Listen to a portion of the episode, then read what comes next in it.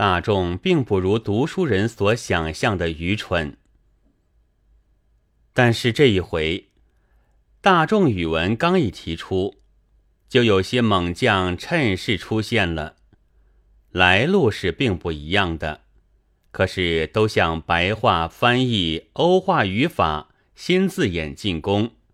他们都打着大众的旗，说这些东西都为大众所不懂，所以要不得。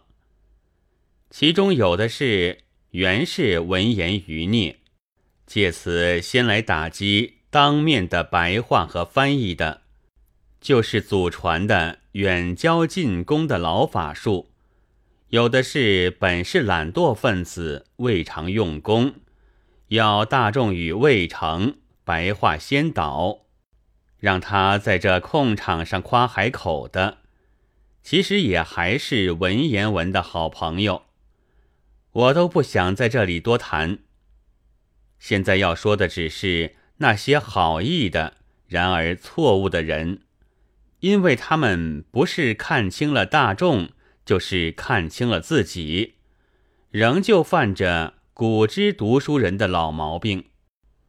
读书人常常看清别人，以为较新较难的字句自己能懂，大众却不能懂。所以为大众记是必须彻底扫荡的。说话作文越俗就越好。这意见发展开来，他就要不自觉地成为新国粹派，或则稀图大众语文，在大众中推行的快，主张什么都要配大众的胃口，甚至于说要迎合大众。故意多骂几句，以博大众的欢心。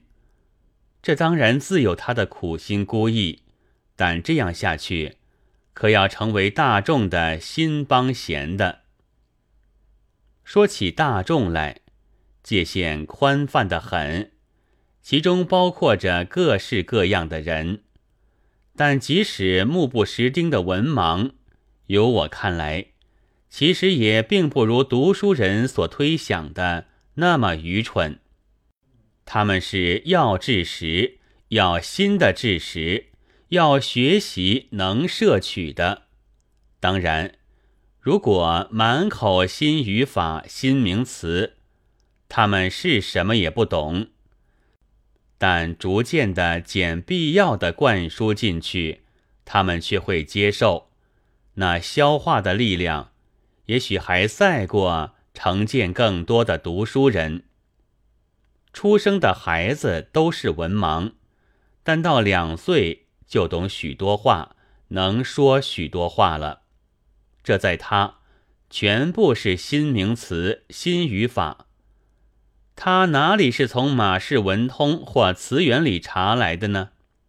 也没有教师给他解释。他是听过几回之后。从比较而明白了意义的，大众的会摄取新词汇和语法，也就是这样子，他们会这样的前进。所以，新国粹派的主张虽然好像为大众设想，实际上倒尽了托住的任务。不过，也不能听大众的自然，因为。有些见识，他们究竟还在觉悟的读书人之下。如果不给他们随时拣选，也许会误拿了无益的，甚而至于有害的东西。所以，迎合大众的新帮闲是绝对的要不得的。